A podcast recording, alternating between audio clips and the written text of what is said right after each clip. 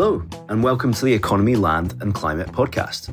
I'm Alasdair McEwen, and in this episode, I spoke to Wim Carton, Associate Professor from the Centre for Sustainability Studies at Lund University in Sweden. I wanted to talk to him about the politics of carbon offsets and removals, and to get his perspective of how they had come about. What do we actually mean with residual emissions? And this is one of the main problems I see in this whole net zero debate, right? Because every single company is making a claim on residual emissions based on their own idea of, you know, what is unavoidable or what they can mitigate and what they can't. I began by asking Wim to explain his work at Lund and how he got into it. So I'm a senior lecturer at uh, Lund University Center for Sustainability Studies. I mean, essentially, I've done my PhD in geography. I'm a political ecologist, you could say. I work at the Center for Sustainability Studies here. So environmental studies with a pretty big social science component. And my main interest really is the everything to do with the politics of, of climate change mitigation. And I've come into this whole field of carbon removal through uh, my PhD, basically, which was on market based mechanisms, where offsets was one part of the PhD. And there I looked into some uh, afforestation projects in sub Saharan Africa, uh, looking at the kind of local, you know, justice concerns with carbon offsetting. And then obviously, um, you know, this whole thing kind of exploded in terms of, you know, the, the need, the supposed need for removals that came out of, you know, IPCC reports. So I've kind of come into the carbon removal debate from that side. And, and I noticed from talking to others, it's because I mean, a lot of people come into it from the kind of geoengineering debate where, you know, there's also, you know, a lot of interest in solar geoengineering, but I've really come into it from the kind of carbon sequestration uh, side. Can you tell us then your kind of overall view about, well, both removals and offsets? If we start maybe, because I think it's really important to distinguish the two, uh, actually. Uh, and the reason for that is that you know, if you look at the whole offsetting debate at the moment, there's a major conflation happening there, especially if you look at corporate pledges. Corporate net zero pledges are including a really significant proportion of offsets to, you know, help net zero pledges even out, basically. And a lot of them at the moment, you know, rely on avoided emission offsets. So basically, you know, you buy a credit in another place that supposedly, you know, avoids an emission from happening. And the problem there is that if you really look at the kind of role that offsets can play in a world where everybody has to go to zero, then there is very little actually uh, room for avoided emissions because uh, you know obviously everybody has to you know go to zero and if you have an avoided emission offset then one entity by definition keeps emitting right so that's why it's really important to make this distinction between avoidance emission offsets and carbon removal offsets for the moment, the vast majority of offsets on the market are avoided emission offsets. There's very little actual removal offsets. And the ones that are there are often, you know, the kind of biological carbon sequestration kind, the nature-based solutions, you know, afforestation being the most uh, obvious one. And there we have the problem of permanence that comes in, right? So the point being here that offsets are they've become extremely popular again i would say you know we've had a previous wave of carbon of carbon offsets and um, it's really concerning, I think, because both the massive interest from companies that are obviously not making even the most basic distinction of what kind of offsets they can use in, in net zero commitments, I think creates a real risk that we will see uh, kind of a race to the bottom and uh, the proliferation of, of like really low quality offsets with very low environmental integrity and potentially significant social justice concerns. Can you just explain permanence for, for people who might not know what permanence is? Yeah, absolutely. So, I mean, one of the main issues that we've seen in the in the carbon offsetting uh, literature for a very long time is this idea that you know if you extract, say, a ton of carbon uh, in the form of fossil fuel somewhere and you combust it, then that CO2 is going to stay in the atmosphere for hundreds and thousands of years, right? There's a part of it that kind of reduces very quickly, but then there's a there's a significant portion of it that will stay in the atmosphere for, I mean, millennia basically. So to be able to offset that ton of carbon that you've emitted through extracting fossil fuels on a one per one basis, you need to guarantee that the, the offset that you're providing, meaning the carbon that you're removing from the atmosphere, is removed in a permanent way meaning also for hundreds or thousands of years. And many of the offsets that are being promoted at the, mo- at the moment can't do that. By definition, you know, the nature-based carbon removal options, afforestation, etc., all of the kind of biogenic carbon removal options all have the risk of reversal, right? I mean, you know, you just need to think of the increased risk of forest fires with climate change itself to realize that this is a, a far more I mean, there's a risk built in there that you don't have if you sequester something in a geological way.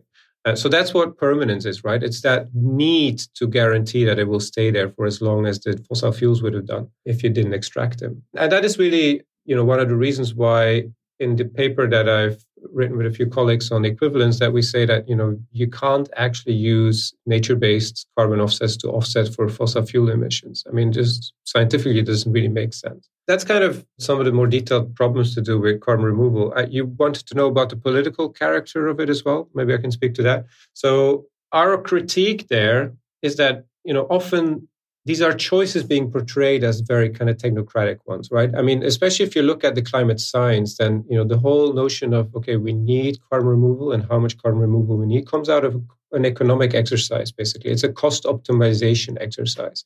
We're trying to kind of basically measure different technologies against one another and then we choose the ones that the, or the, the portfolio that that has the least total aggregate cost and that kind of eradicates the different you know political visions that are being created here by portraying some technologies some pathways climate change mitigation pathways as more desirable or feasible than others. Because as i've said previously you know the benefit from a vested interest perspective with carbon removal is that it's uniquely suitable to you know justifying the prolongation of a kind of very fossil fuel intensive development pathway if you so choose to uh, go that way. There's a real benefit there for you know everybody who currently has a stake in continuing extracting fossil fuel so what, what we mean with the political character of is of it is that you know a choice for large scale removals is also a choice for a certain kind of climate future.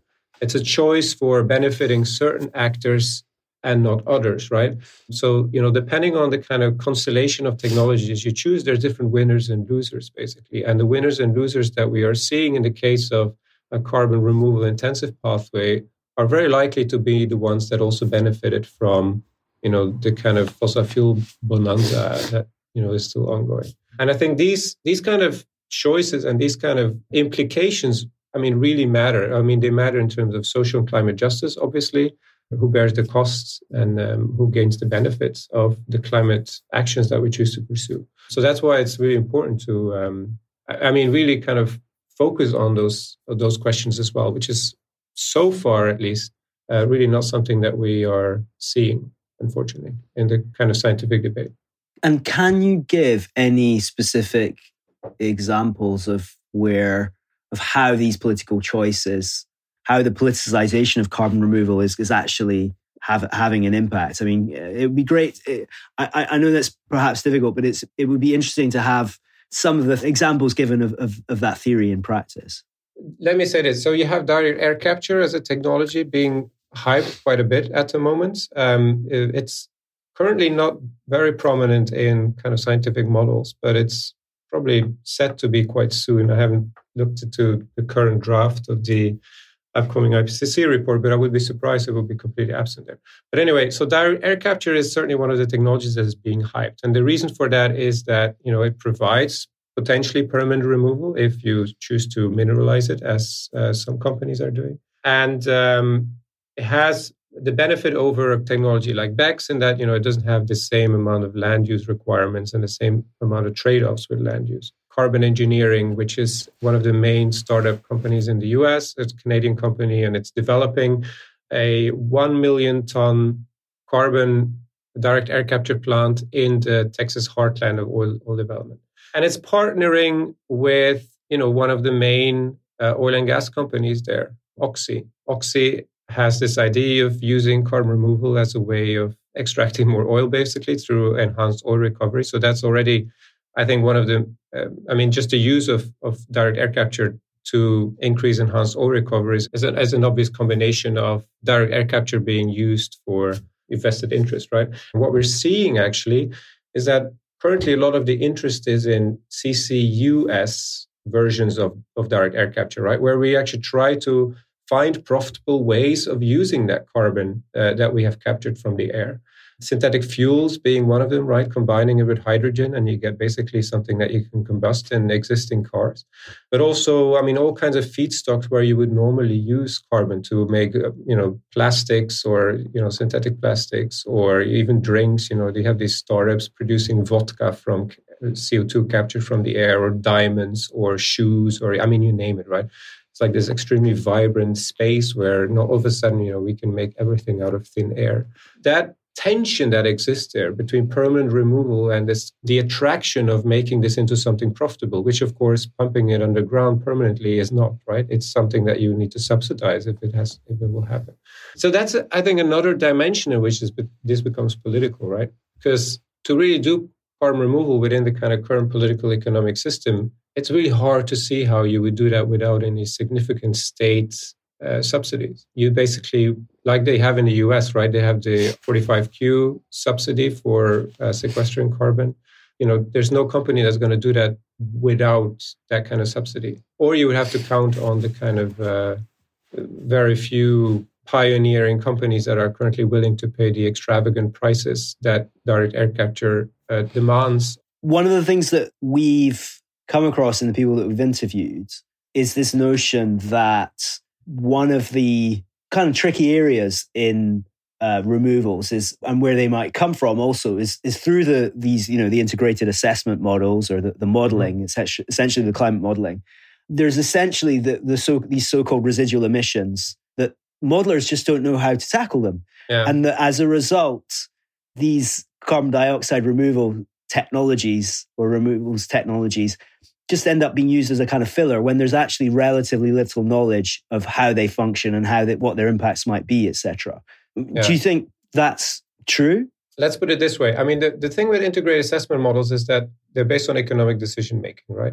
So their interpretation, if you wanted, of residual emissions is basically it's what is most economically feasible, right?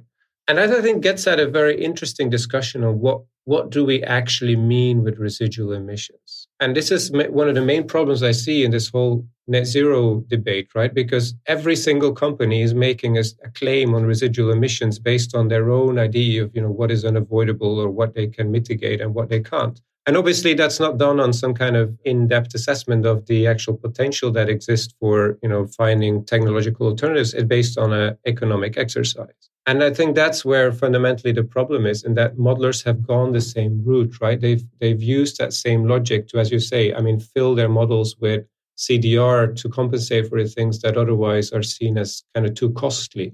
But that doesn't mean that there's no alternative possibilities. I mean, there might be some residual emissions for which there are really no alternatives. I mean, and agriculture is the obvious example. There's always going to be some emissions associated with agriculture, probably depending on the time scale you use, right? I mean, you could think of a, I guess, a, a, cyclical agricultural system, which really does balance out emissions and removal. But other than that, there's definitely a problem there in the way that these models are being used to justify removals on a scale that arguably, I mean, is not just infeasible. And I think if you talk to a lot of, uh, you know, ecologists and um, social scientists and I mean, uh, all of the kind of disciplines that tend to be ignored in the actual modeling exercises, you know, they tend to be much more skeptical of these kind of large scale CDRs. I mean, BECCS is one example, right? I mean, just the fact that you model BECCS on a scale that would mean, you know, two times the size of India needs to be planted with bioenergy crops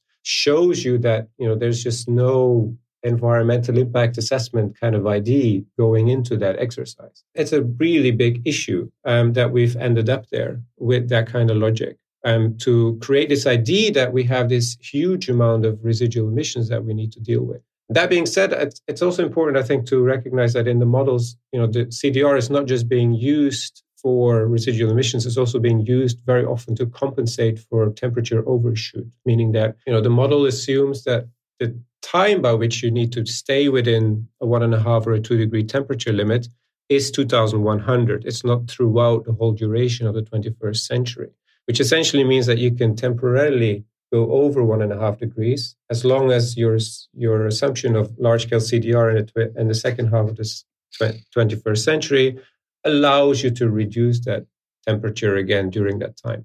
So CDR is also used in a model to compensate for that moment when you overshoot your target and then have to kind of decrease the temperature again. It's not very clear how much of it is which, right? It's it's a, how much is overshoot and how much is actual residual emissions. And what residual emission means. And that's the fundamental question here. And in the end, ask a lot of questions about how the modeling itself is working then. I mean, should we have that much faith in any of the models if there is so little verification or looking at the complex angles in these models? It's a very good question, and I mean, it's uh, there's a lot of critique of integrated assessment models at the moment, right? Mm. Um, and it's I should say it's important to distinguish the kind of climate models that are you know doing the kind of Earth system modeling, uh, which basically prove that climate change is happening, from integrated assessment models, which are basically used to create different possible mitigation pathways into the future. And those are economic models. The others are natural science models, right? And integrated assessment models are coupled together with natural science model. But, but the, the core component there is the economic one.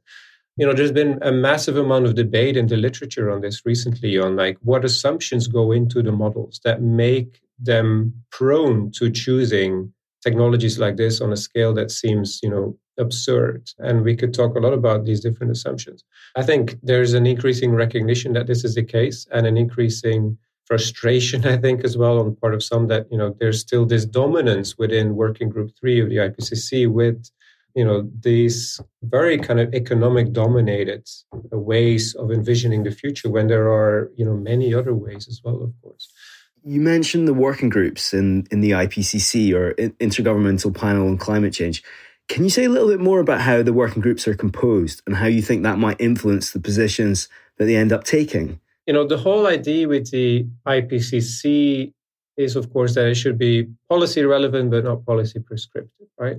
And I think the modeling community has really kind of been very successful as a as a community in speaking to some of these uh, policymakers, particularly in the European Union, where, where I think you've seen very close dialogues between modeling teams and uh, the European Commission, for example, asking for you know the development of 1.5 and 2 degree uh, um, uh, scenarios. So I think it's just it's grown like that because of I guess historical pathways in interactions between certain forms of science and policymaking. There's certainly no conspiracy going on there, but but it, it just says a lot about you know the kind of scientific knowledge that is being prioritized in society, right? I mean, obviously, policymakers are more interested in this kind of you know economic cost benefit kind of analysis rather than the kind of research that would you know fundamentally criticize you know the role that vested interests have played in you know misinformation and all of these kind of things that you know political sciences and and, and sociologists and so on are, are uh, looking at. So that's one thing right? And then i haven't seen the leaked version of the working group 3 report yet uh, so i can't speak to how much cdr is in there but there's definitely i mean the trend has been that in the last assessment reports has been very very dominant, um, this focus on CDR. That is the structure within which these models operate. And there's just no other way out within their structure, you know, because of this cost optimal kind of focus, that you end up with these kind of solutions. Um, and that they haven't, you know, integrated maybe some of the because I, I, know a lot of modeling teams are trying to come up with you know more diverse and you know bring in some of the critiques that have been expressed and so on and find different ways of i mean for example trying to avoid overshoot. That hasn't been done in any systematic way. And, and what you then get as you say is that you know the the, the modeled scenarios uh, basically say one thing and then in other parts of the ipcc uh, assessment you have you know very elaborate kind of um, caveats or critiques of some of these pathways being expressed. So and if you if you read the you know the report as a whole, I think that message comes across quite clearly in that you know BECCS is not a silver bullet solution. But the problem is that you know what often gets uh, communicated uh, most successfully and most fiercely is these kind of you know modeled pathways, and that in itself speaks a very different message. Right? There's a kind of path dependency also in you know how these integrators how these uh, scientific assessments are being created. And uh, we certainly haven't managed to i think change these practices in any fundamental way in the way that they would be needed. I mean we've seen calls for more social science and more humanities in the ipcc for a very long time and we're moving in that direction but certainly not not fully yet. And that would be your answer then to these kinds of problems would be to have more social science humanities experts, academics involved in these processes? I think that would certainly be part of it, yeah. And also, I think geographically, I think more diversification is needed there because you know we often you end up in these kind of cost optimal pathways with you know BECCS being implemented in the global south because you know costs are lower there. And I mean, there's a clear justice dimension in that as well, right? So I think if you bring in more diverse voices, I think it will become much more difficult to have these really problematic pathways being so prominent. Um, so that I think would definitely be one one one part of it.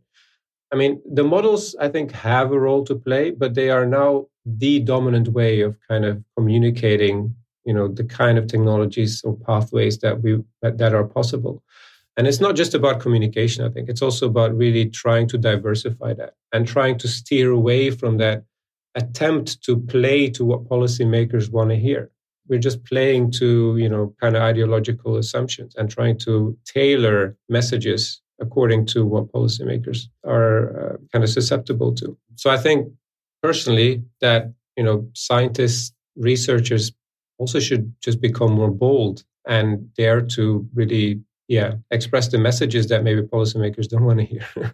Can you try to explain a little bit how that could manifest itself I mean, one of the things that uh, an assumption that's in these models very often, for example, is that you know there's a given time frame for you know a, a given lifetime for certain technologies. Coal power plants, for example, have a certain timeline, and many of these models assume that you cannot cut that timeline short, that lifetime short. That you know you have to let them live out their natural lifetime, and then you can maybe replace them with something else.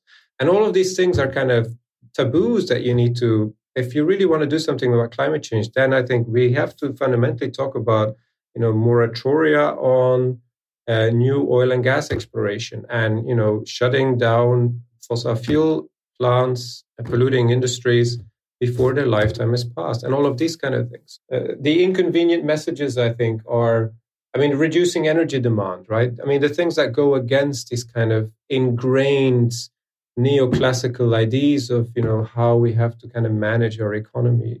I mean there's plenty of examples of that. Um, bringing in some of the kind of yeah i mean reducing energy demand is actually a great one because that's really one of the things that obviously there's been in uh, the one and a half degree report there's been one scenario that looks at this but the vast majority of these models don't take that into account there's very little kind of uh, behavioral change or you know these kind of things as well. I mean like changing diets is almost like you know impossible if you look at these models. So all of these things are of course not easy to do but it's certainly something that i think there's a responsibility by scientists to really very firmly put that on the political agenda. Carbon removal markets. I've seen uh, a list which kind of shows the, the development of, of the removals market and you know how many removals are being ordered by various companies um, yeah. in, to, in order to meet their probable net net zero targets. What do you make of the removals market? I know it's a very broad question, but where does that fit into the kind of you know we've got the, the kind of government commitments on removals. What do you see is what are your concerns about the removals market, and do, do you think there could actually be genuine removals that come from such a market? Yeah, it's a very good question, and actually um, something I've been thinking of working a little bit more on as well. I mean, so I, I, I definitely think some removals can come from that, but I think it's very limited. And we see examples of that, right? I mean, you have uh, Stripe and Shopify and Microsoft, all kinds of pioneering examples of companies that are investing in things like Climeworks and some other carbon removal startups where, you know, for sure that's a way of funding. Um, but I think there's a limit to you know how many of these companies are willing to pay what is it 900 euros per ton of carbon for you know making that happen i think one of the main concerns i see there is i mean it's this question of permanence as we as i said it uh, in the beginning right it's at the moment most of the carbon removal in these markets is not permanent. And so you need to move towards things like direct air capture or enhanced weathering to really make it permanent.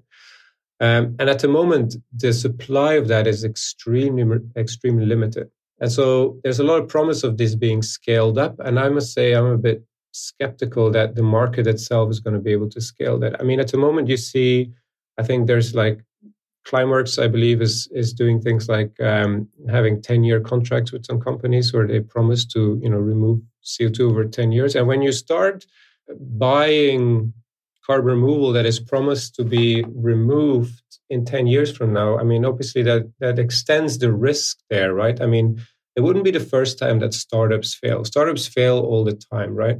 So, I mean, if we if we start having a removal market that that kind of extends far into the future with just promised removals, while potentially some of these companies are already putting this on their books as actual removals that they have funded, it becomes both quite interesting to unpack what is going on there, but but increasingly risky, of course, because you're betting against this actually working in the future.